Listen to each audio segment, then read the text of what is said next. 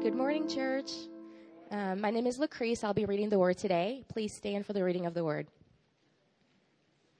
I'll be reading out of Luke 17, verses 11 through 19. Now, on his way to Jerusalem, Jesus traveled along the border between Samaria and Galilee.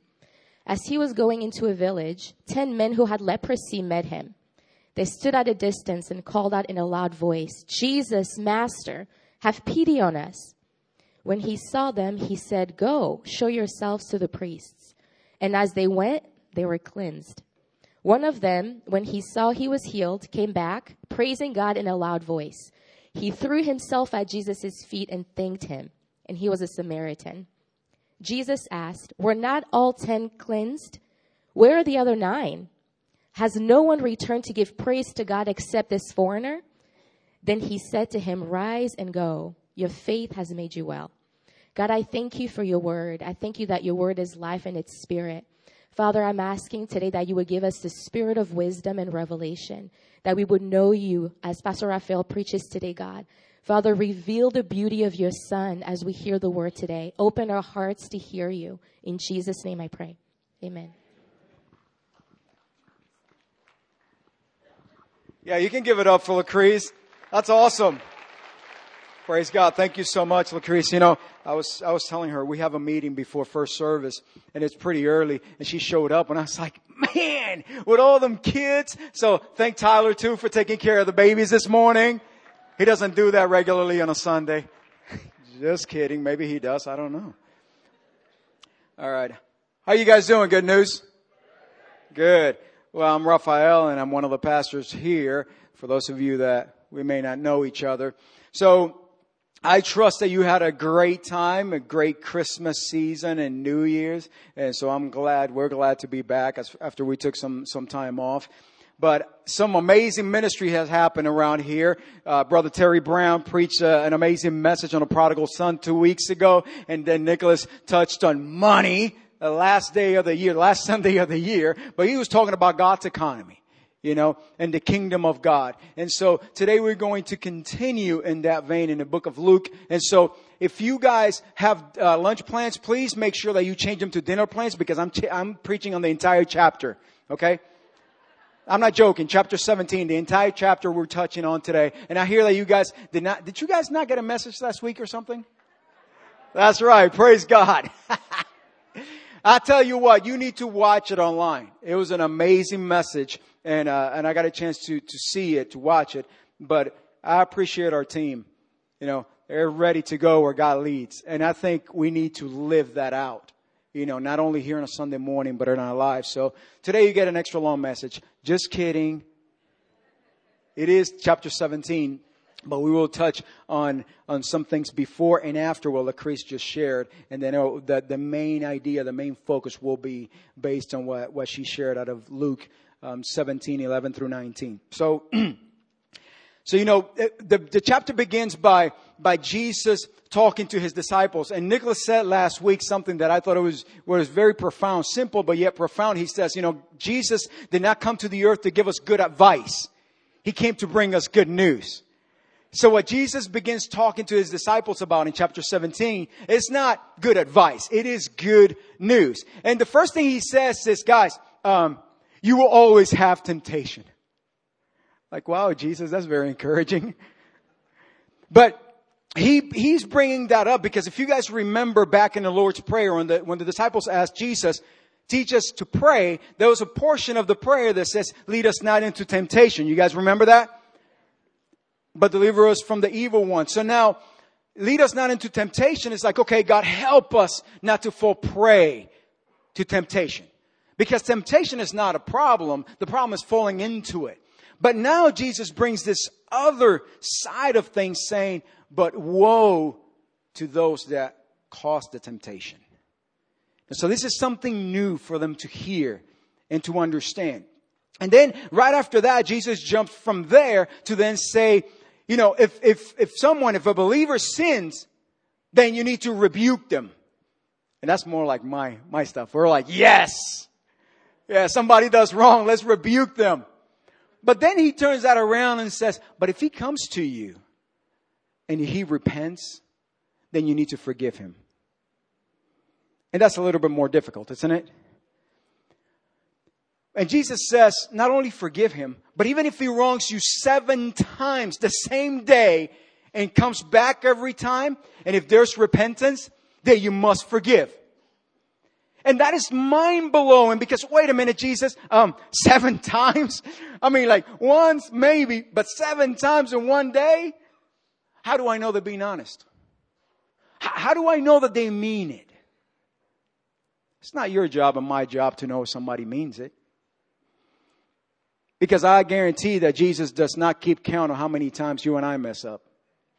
And how many times a day we come to Him and saying, Lord, forgive us. That is the kingdom. That is the kingdom. But Jesus, I'm, I'm part of a kingdom that says, uh, that is more like, um, fool me once, shame on you, fool me twice. Yeah, right? You guys are also part of that kingdom. Yep.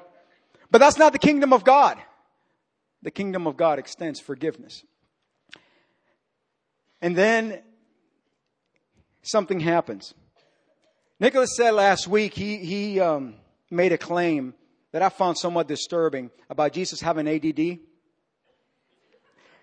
You guys don't know because you didn't watch the message.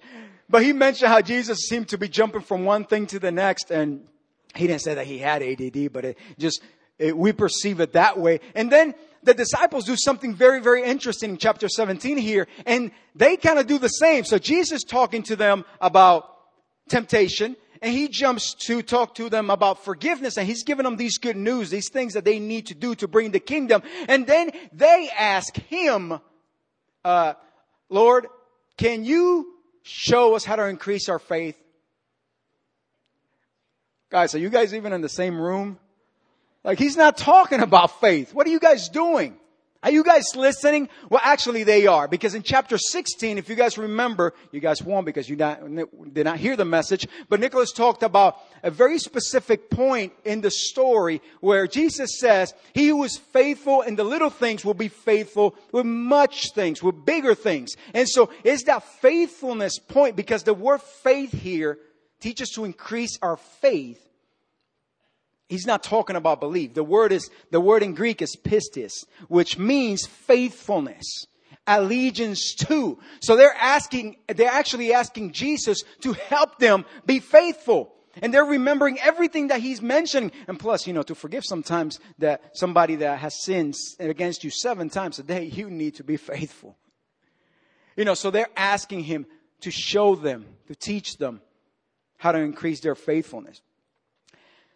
So then, um, right after that, Jesus goes to explain how this faithfulness happened, how you can increase your faithfulness. In verse 6, then he says, Well, if you have a faith as, as little as a mustard seed, then you could tell this mulberry tree to be planted in the sea and it will obey you. Yeah, that makes no sense.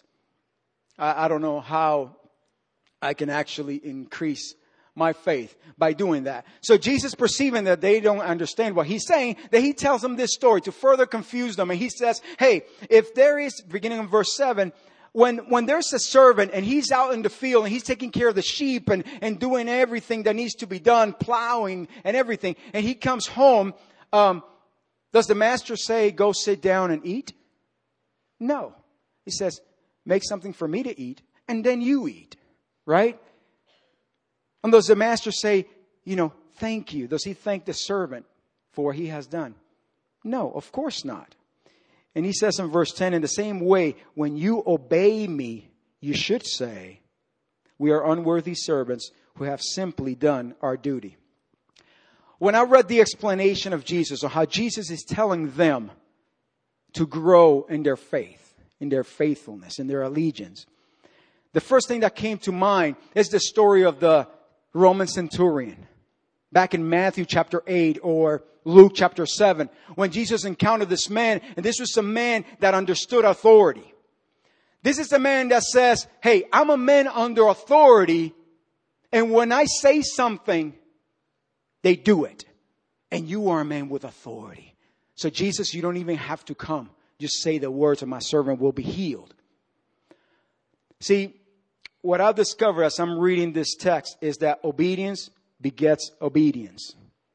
What do I mean?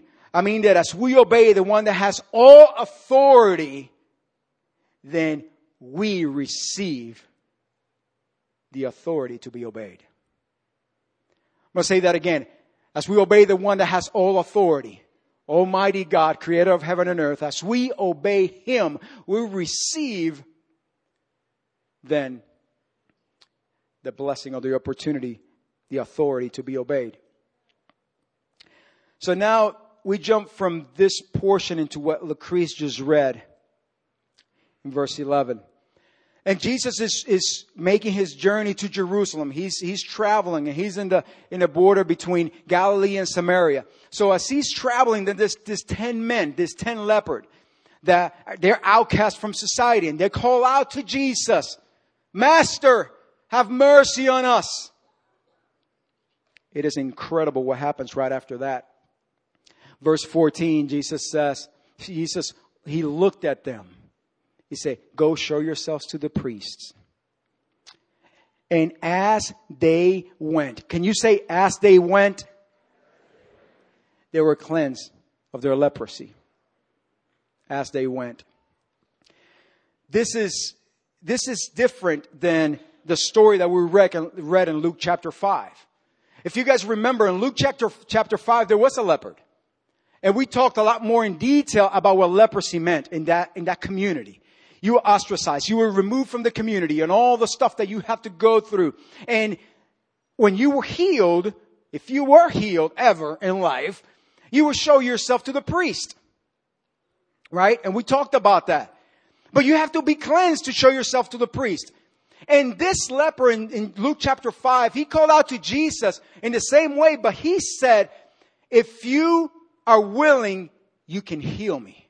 And Jesus looked at him and said, I am willing, be healed.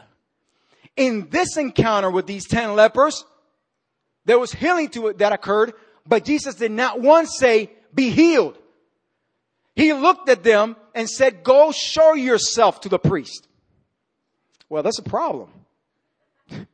Because for me to show myself to the priest, I have to be healed. And I'm still not healed.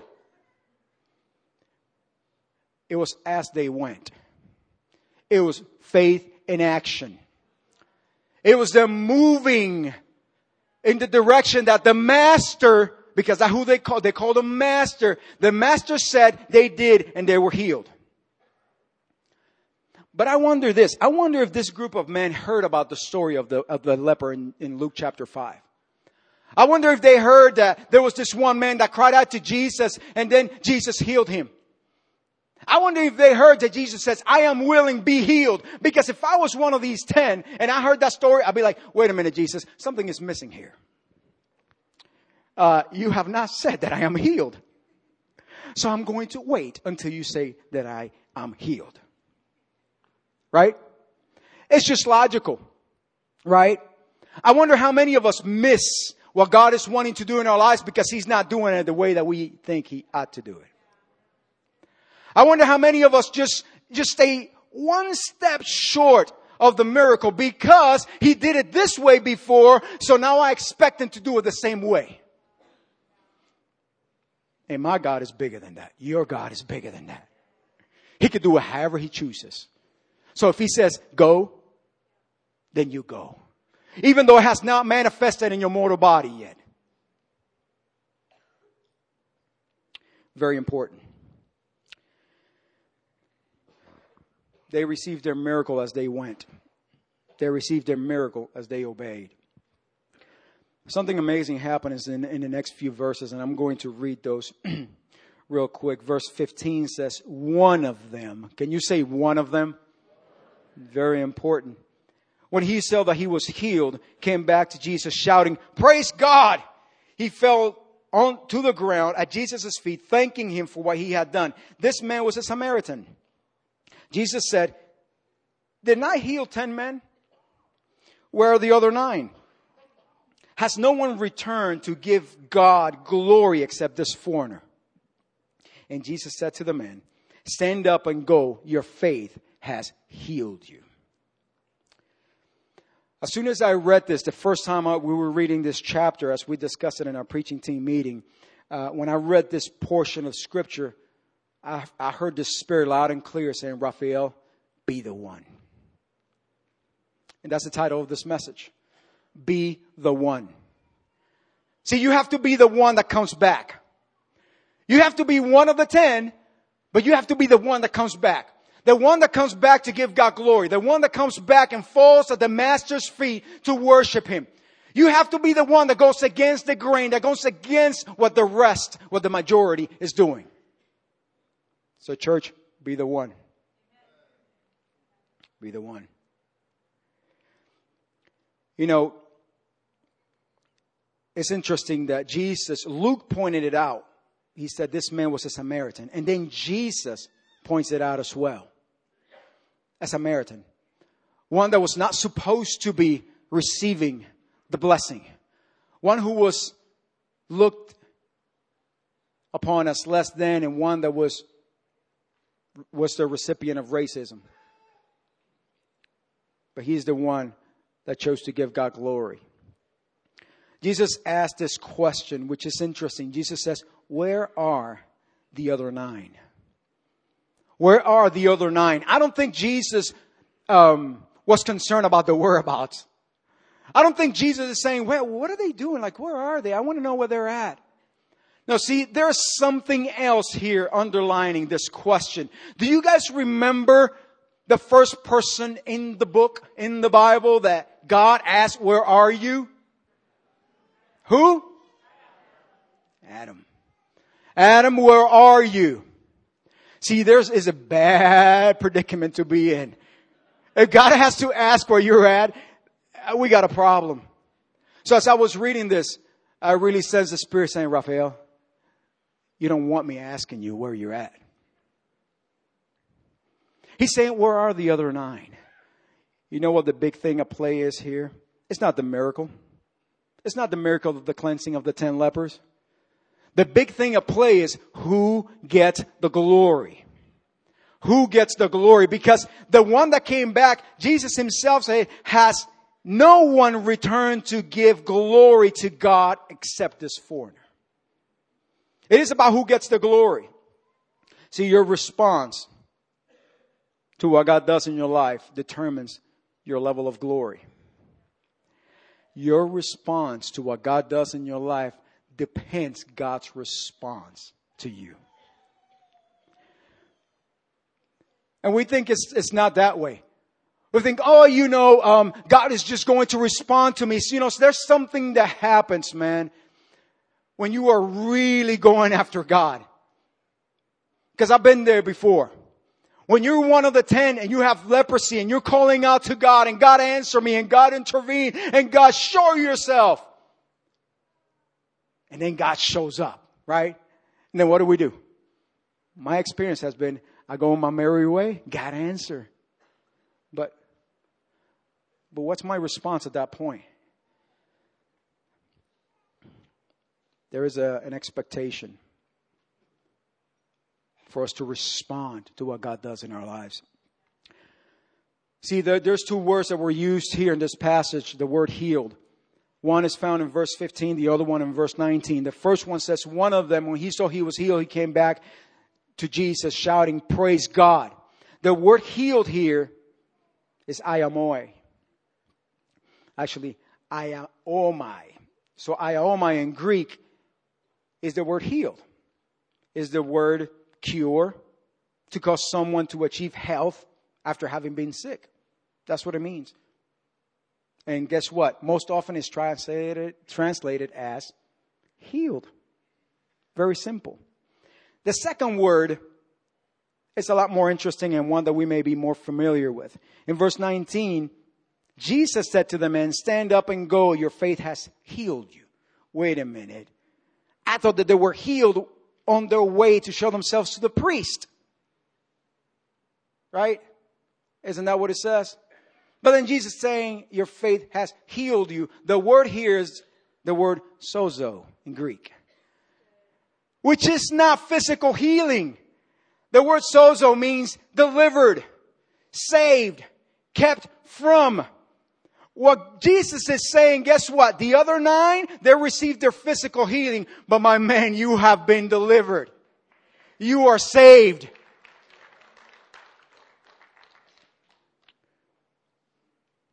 All ten were healed. Only one received sozo.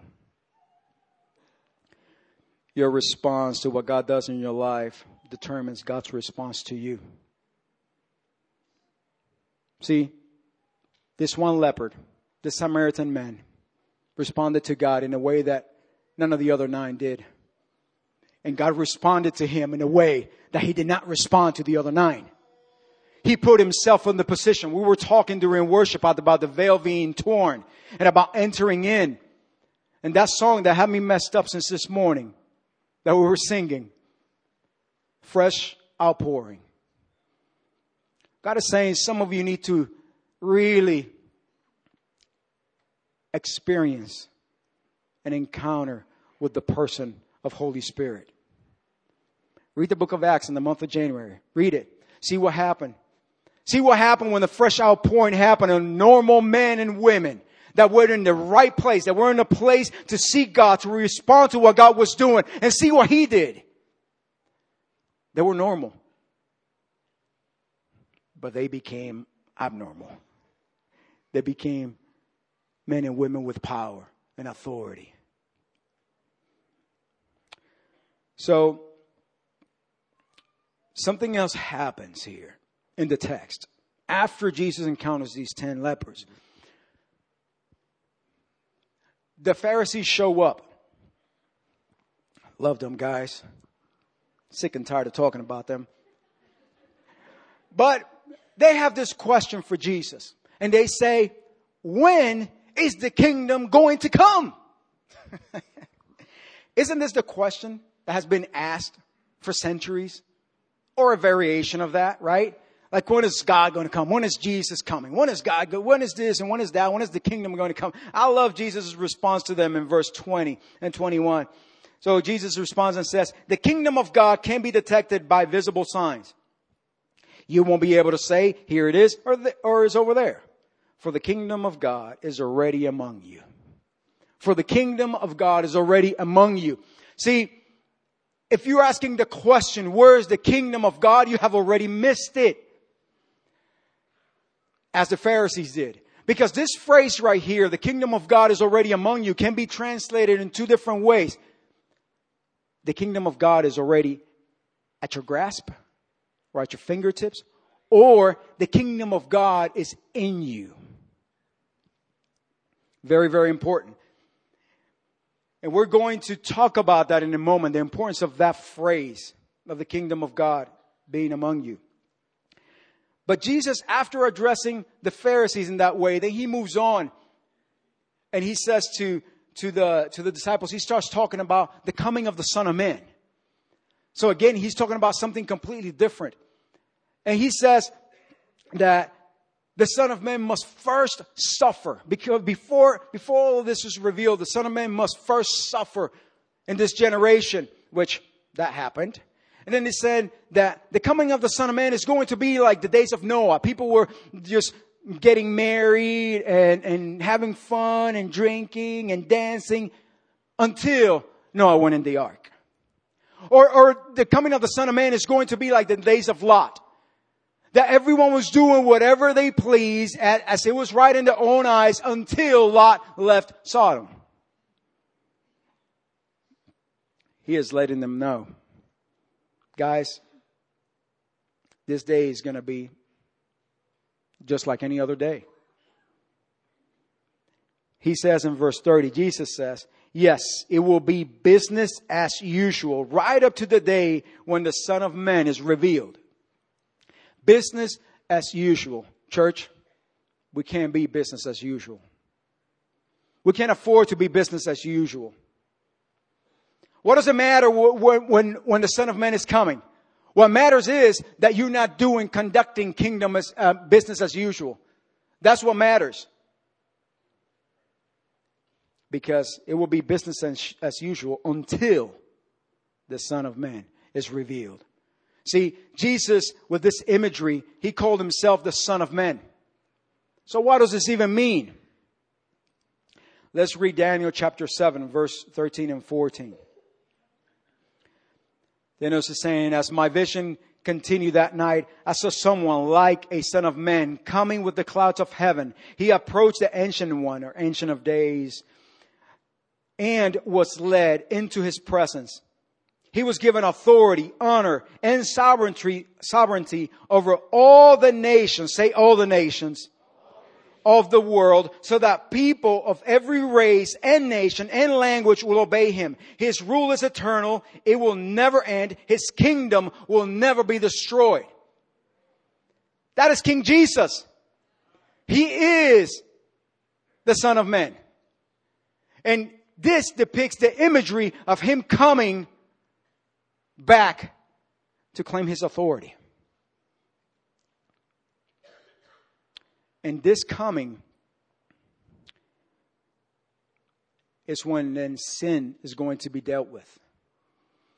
So, this coming of the Son of Man in us, believers, those that are in the kingdom, produces hope, produces security, safety.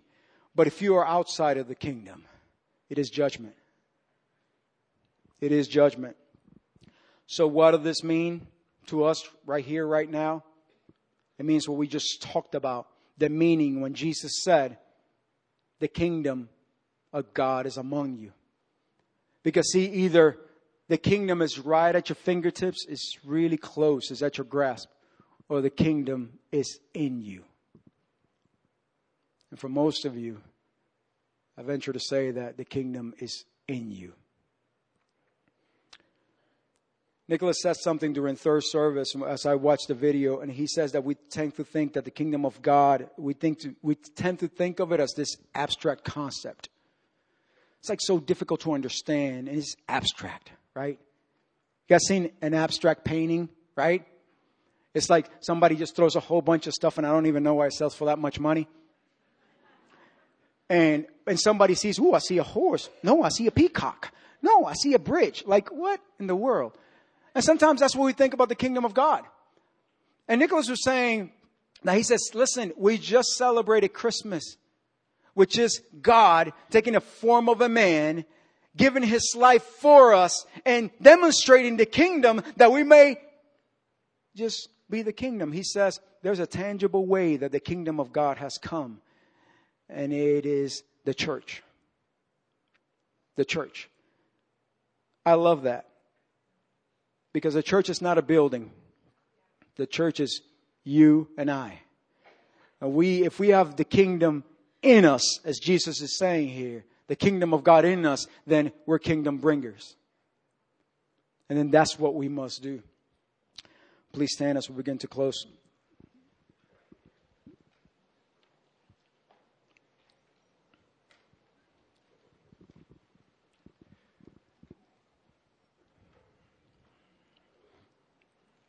See, there were 10 lepers, and nine of them were okay with just receiving their, their miracle and running. They were completely fine with just receiving what they needed and moving on, but they did not receive the fullness of what the kingdom had for them. See, there's a point when you need to make the decision to respond to what God is doing. And when you make that decision, then you may perhaps enter into the fullness of the kingdom of God in your life. Not just what He has in His hand, but it's that proximity. He getting the glory. And you being transformed from the inside out. Because there is a purpose for this outpouring the purpose for this outpouring is for not for me just to cry and be filled with the Holy Spirit and speak in tongues and prophesy. It is to be kingdom bringers. I'm going to pray for you. We're going to close just by allowing you an opportunity to come to this altar. And number one, saying, God, help me be the one. Help me be the one that goes against the grain that turns back towards you and worships you. See, because the kingdom of God may seem very huge and complex, and it is, but it begins by being the one. It begins with every single one of us making that decision. So, as I pray, or after I pray, you could come in here and spend some time with the Lord to focus on that. Because that means that the kingdom is in you. But if the kingdom is at your fingertips and you feel like you're outside of the kingdom, I want to make sure that you enter into the kingdom and that the kingdom enters into you this morning. First of all, it says, Is there anyone in here right now that you say, I'm kind of like the Pharisees? Like I'm asking, when is the kingdom stuff going to happen?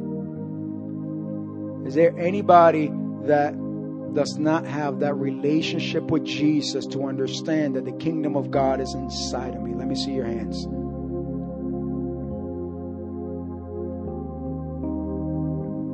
want to make sure I don't miss anybody. So if the kingdom of God is in you, then you need to choose to be the one. To choose to be the one.